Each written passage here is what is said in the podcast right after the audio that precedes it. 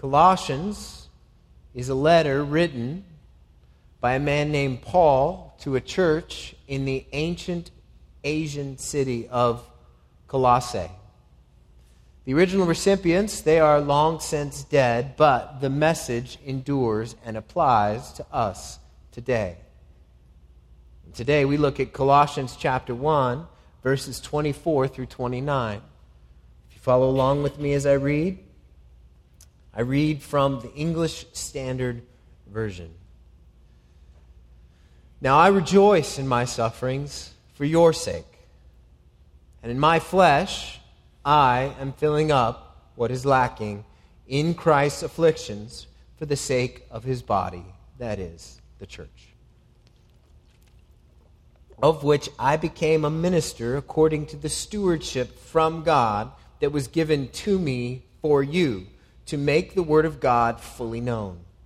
The mystery hidden for ages and generations, but now revealed to his saints.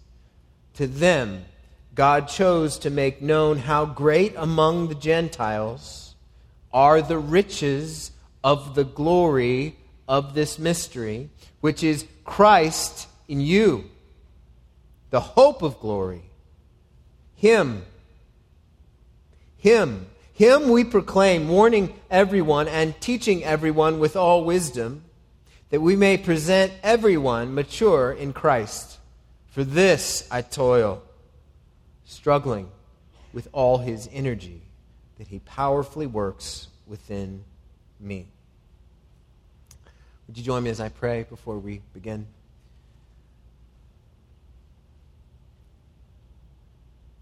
Lord, I turn to you and ask for help, not just because that's what I should do, it's what I need.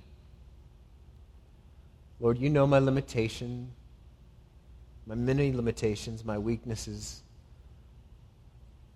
And I pray that you would help me this morning. What we need is to hear your voice. What we need is for your word to speak to us, each individually and corporately.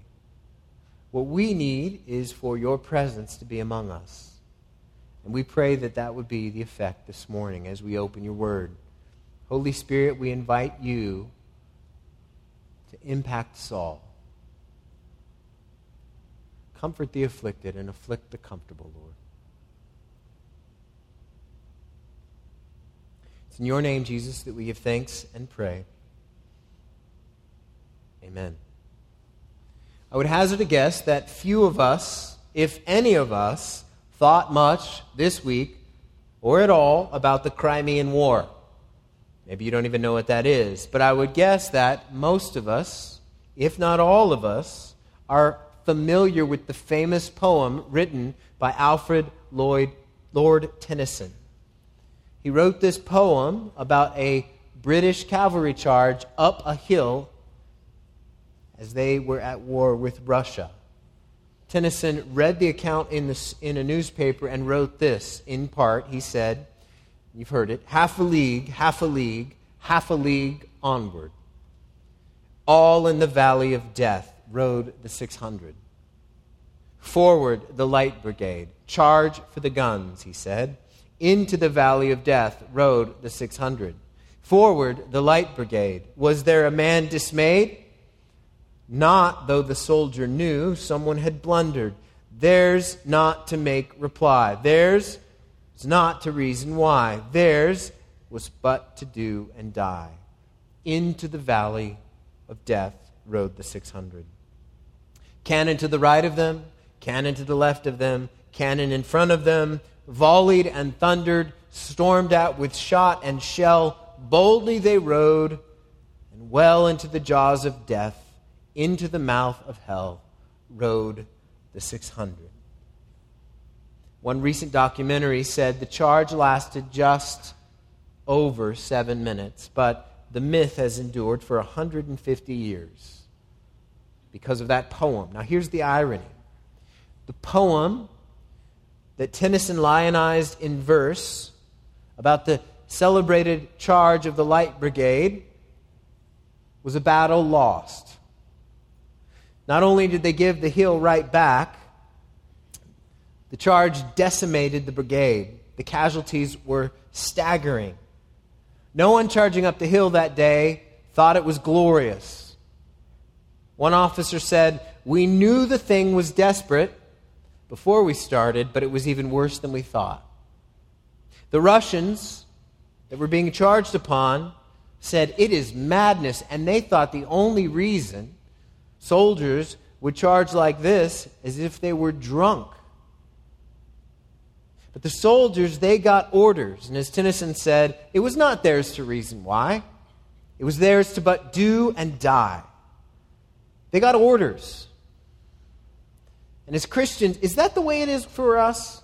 Is it not ours to reason why? Not just to do and die? Sometimes it can feel that way, but it's not true. They got orders, we get insight. They got orders, we get insight from God's Word. This is what God's Word is for. We, as followers of Jesus, cannot say that it's, only, it's not ours to reason why, only but to do and die. That's not what we said, what we say.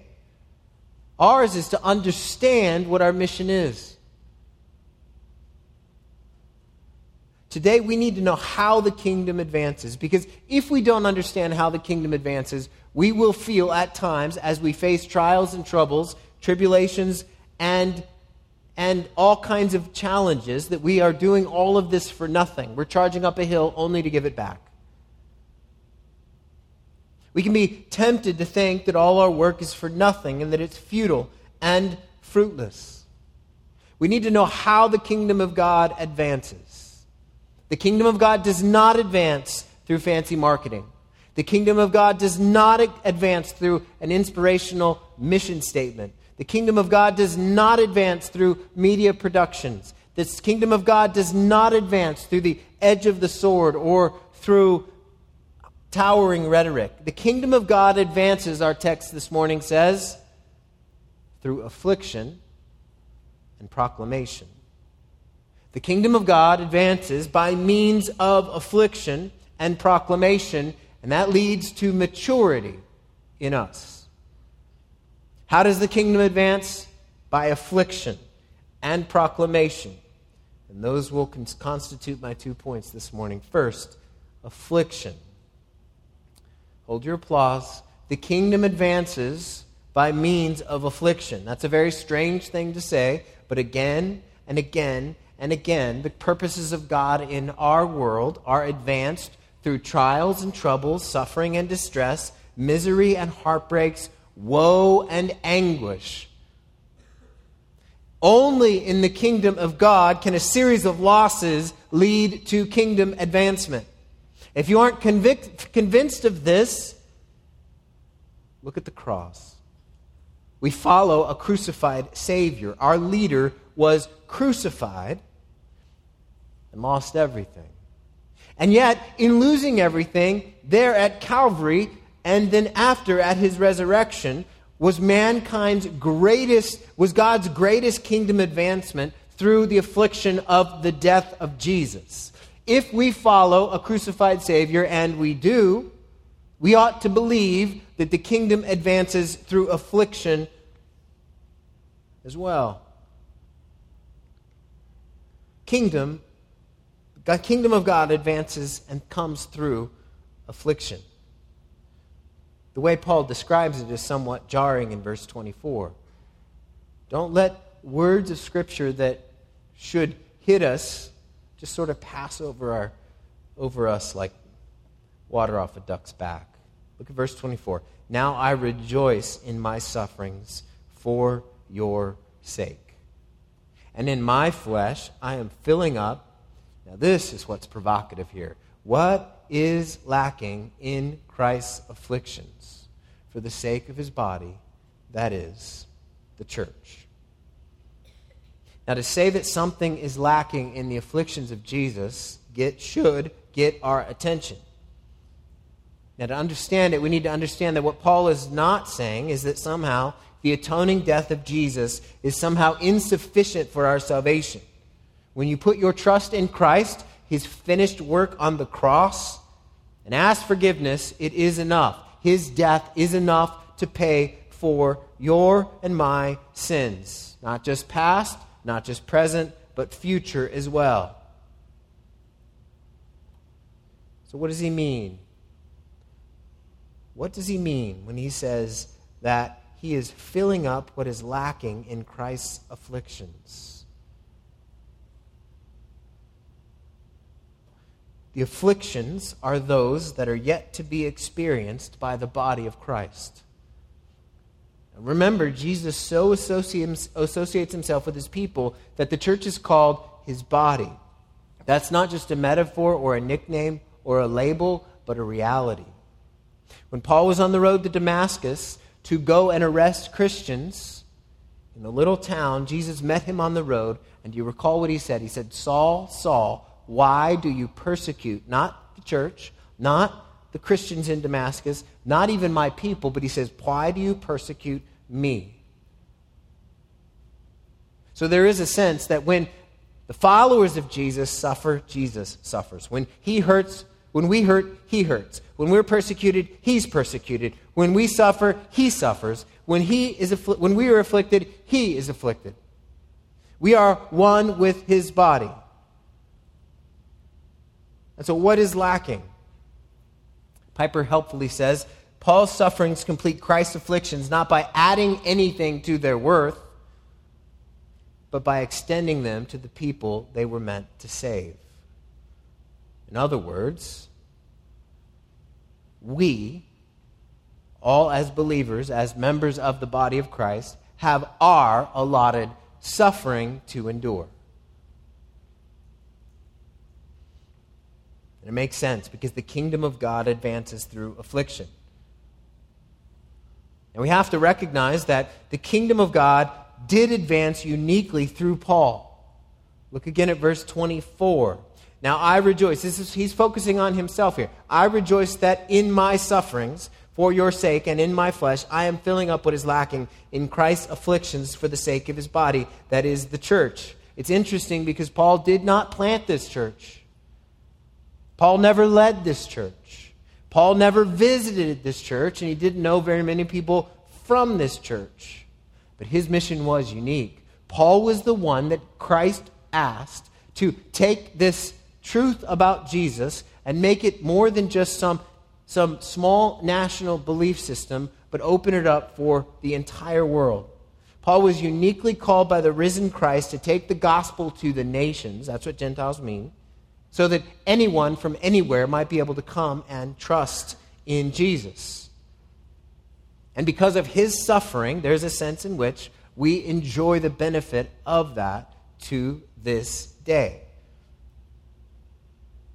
The Lord used Paul's suffering for the good of the church at that time and at this time.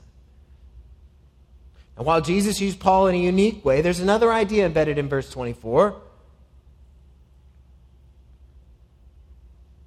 I might say it like this To be a Christian leader in his church is to be willing to suffer for his church. Church leaders of every stripe and every kind are to be human shields for the people of God. This is one of the reasons that leadership in a church must be qualitatively different than anywhere else. For a church's leaders to be faithful, they must both serve and suffer for the church. Because, why? The gospel advances through affliction and often through the affliction of her leaders. Church leaders are not the ones who are to send others charging up a hill into peril and stand back and watch. They are the ones, as servant leaders, that go up first.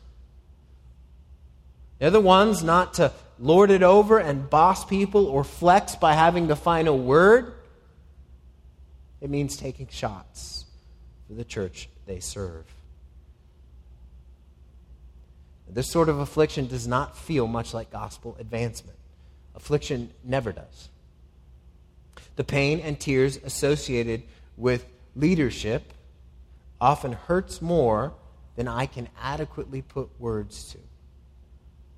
It should sober us. If you want to be a church leader, part of, the re- part of what you're saying is, I want to suffer for other people. That's part of what you're saying. Do you want to be a pastor? What you're saying is, I want to suffer. I want to put myself in harm's way. I want to lay my life down for others. I recently heard a pastor talking about his pastoral tenure, and he said, I've been pastoring for nearly 20 years, and it's way harder than I thought. If I knew how hard this was, I never would have wanted to do it in the first place. So, how are some of the, what are some of the things that leaders are called to do in local churches? Called to protect the flock from internal threats. They're called to protect the flock from external threats. They're called to comfort the mourning. They're called to challenge the prideful. They're called to protect those who need help whoever they may be. They're called to stand in the way of bullies. They're called to run into trouble instead of away from it. They're called to preach the truth of Jesus week in and week out. They're called to preach the truth of Jesus when it's popular and when it's not. They're called to lead by serving and they're called to treat everyone the same. Pastors are called to be servants of all. I am convinced that God takes the weakest among us, the poorest, the simplest, and calls them to pastoral ministry. I know I would never study the Bible this closely if I did not have to preach, teach, and counsel with it. But in my weakness, God is yet pleased to work. Same thing is true for all church leaders around the globe. The gospel advances through the suffering of his people and through the affliction of her leaders. But look at the effect. Look at the effect. Verse 26. Verse 26. Here's what happens. Here's what's made known. The mystery hidden for ages and generations is now revealed to his saints. What is that mystery? It's this, verse 27. To them, God chose to make known how great among the Gentiles or the nations are the riches of the glory of this mystery. What's the mystery? Here's the answer it's this Christ in you, the hope of glory. See, the mystery is no longer does God dwell in tents or buildings, but now God in his spirit dwells in his people. No longer are walls put up so that the presence of God might not break out against other people. Now, the people of God are marked by the indwelling of the Spirit of Christ. And this is something we take for granted. This is something we don't think enough about. God dwells not just with his people, but in them. No longer does God keep his distance from his people. Now he dwells in them. And that there, the fact that he dwells in his people, is the ground of all our hope.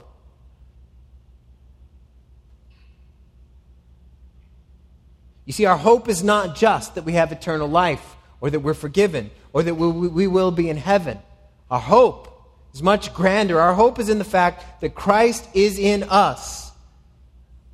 And that's the reason we can hope in glory, hope for glory. The reason that there is hope for us both today and for all time is that we have Christ in us.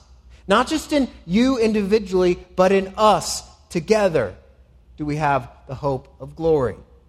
When Paul says in Christ in you, he means all of you. That's plural you. Christ in all of you, the hope of glory. There is a reality that all genuine Christians, when they stitch their lives together with other Christians in local communities, what the Bible calls churches, you have a hope that is greater than you would if you, if you were alone. What is your hope? Not. Your hope is not in following leaders that suffer, but in following Christ. Christ in you, the hope of glory. That's your hope. You have no lasting hope beyond Him. Nothing will deliver you from your trials and tribulations, your heartache and your trouble like Jesus. Leaders, they will come and they will go. Jesus does not.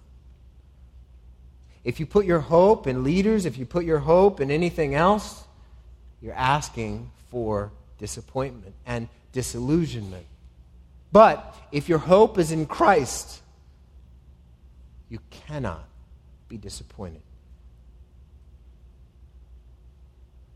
He is with us, He is in us, He is our hope of glory. So, how does the kingdom advance? It advances by means of affliction and also through proclamation. Affliction that has the effect of, of, of having Christ in us, the hope of glory, but also proclamation. Did you see that in verse 28? You notice what we are called as a church to proclaim. Verse 28 Him we proclaim. Who is that Him? That Him is Jesus. Ray Ortlund Jr. is exactly right when he said, Him. Paul summarized his ministry in one word Him. Not Christ plus blank, but Christ as the only focus. All other topics of interest had to fit around Him and promote Him to make Him clearer. If they didn't serve that purpose, Paul got bored quickly, and we should too. Him, not only Him, but we. Whatever others may do, this is what we do. Whatever message others may shout, we'll shout louder about Jesus Christ. We are responsible to Him and will give an account to Him only and finally. Him we proclaim. Not beg as if he were poor, not suggest as if he were doubtful, not propose as if he were the premise of something larger, but proclaim as the only life that is truly life, accessible to everyone on terms of grace, received with the empty hands of faith, giving all, demanding all. Him we proclaim. Not him we proclaim in passing, not him we proclaim sometimes, not him we proclaim, but not so much to make people feel uncomfortable, not him we proclaim, but our real interests lie elsewhere, not him we proclaim when it suits us. No, him we proclaim. Him and no one else we proclaim. Him and not ourselves we proclaim. Him and not financial success we proclaim. Him and not happiness we proclaim. Him and not our opinions we proclaim. Him and not our theological distinctives do we proclaim. Him and not our preferences do we proclaim. Him and not our sin do we proclaim. We proclaim Him and Him only.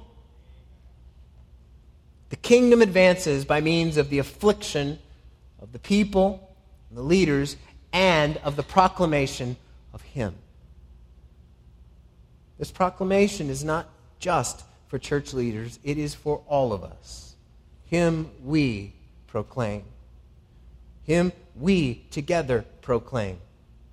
This is why we've talked about this series being entitled, having the subtitle, Fix Our Lives on Jesus. We must fix our lives on Jesus. We must be a people that are fixed upon Jesus.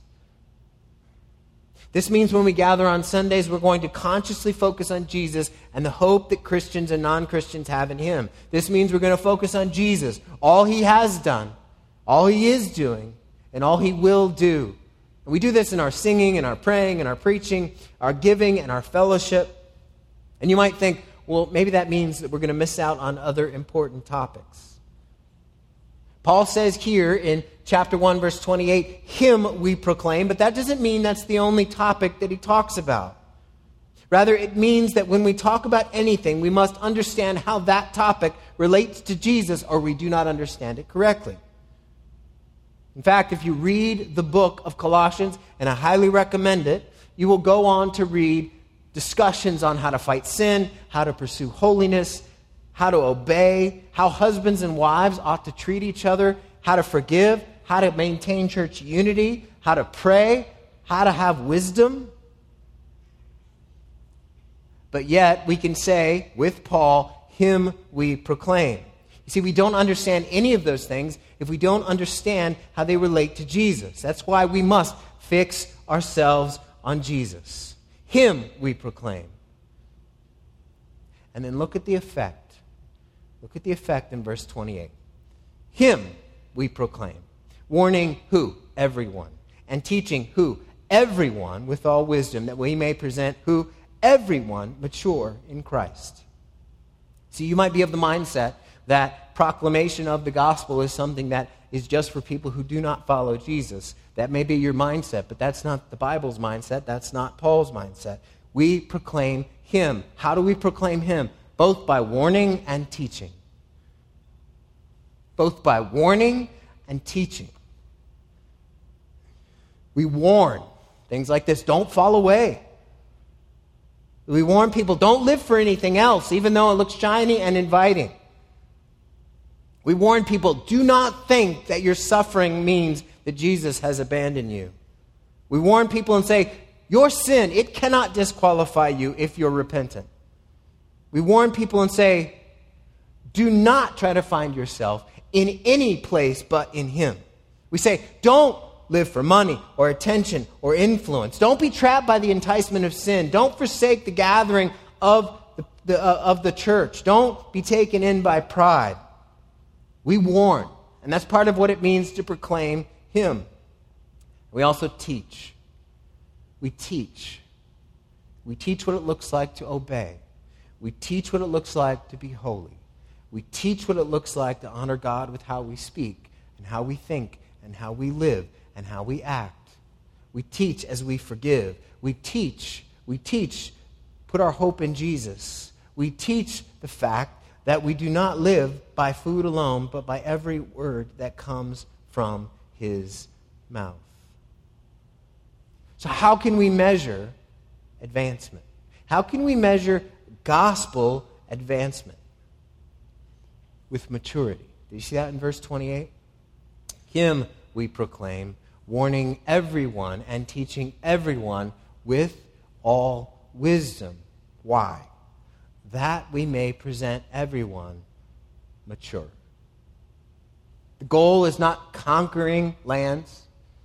The goal is not having some kind of impressive ministry. The goal is maturity or completion. That's the goal.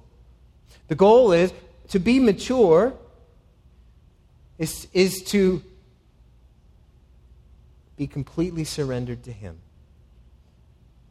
To be mature is to say, Do with, what, with me what you want, Jesus. I am yours, heart and soul. To be mature is to say, Make me into what you want me to be. I am yours. to be mature is to say, Take me where you want me to go. I am yours. Maturity is just another way of saying, Lord, have your way with me. Complete the work that you started in me. And that's the reality. All of us in this room that are believers in Jesus, the Lord has started a work in us, and our call is to continue to listen to the proclamation of Him and to understand that our hope is Christ in us the hope of glory. And as we understand that hope, our, our goal is to be presented mature, both as we, as we live day by day and as we look to the future coming of the glory of the Lord. So we can't say that we're just soldiers following orders. It is not just our, it is, we can't say along with the soldiers, theirs was not to reason why, theirs was but to do and die. No, we understand. We understand what we're about. We understand that we are about Jesus. And we understand that the advancement of his kingdom happens through affliction and it happens through proclamation. And so, though we may be afflicted in many ways, we know the gospel and the kingdom advances. Though we may face trials and hardships, though the hot winds of tribulation may blow against us, we know that that is no hindrance to the advancement of the kingdom of God. Though everything might at times seem futile, we know God is working things all together for our good so that He might present us one day mature.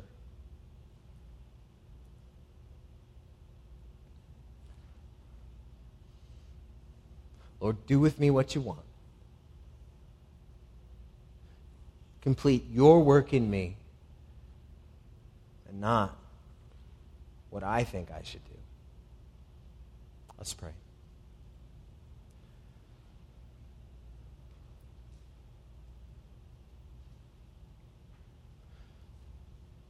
Lord, I pray for everybody, all of us here who are followers of Jesus. Lord, it's super easy to come to you with a list of things that we think need to be done or expectations that we think you need to adhere to. It's easy to expect that gospel advancement come in different ways than through affliction and proclamation.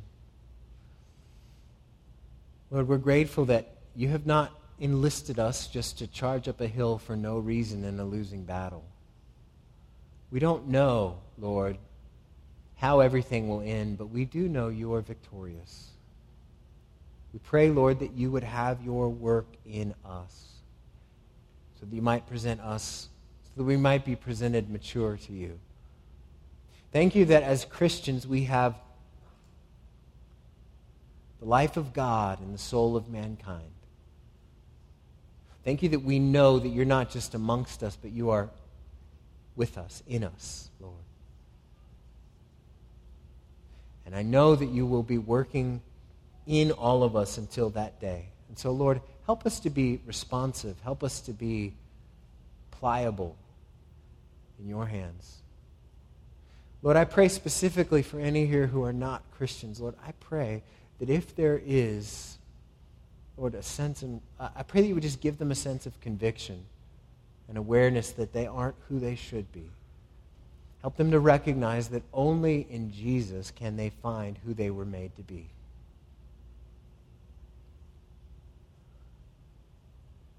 And help us as a church, Lord, to be fixed on you. Fads will come and go. But we pray we would be a people who proclaim you in all we do, both in word and in deed. And thereby, may we be presented one day mature and complete to you. Jesus, we're grateful for all that you are and all that you're doing. And in your name we pray. Amen.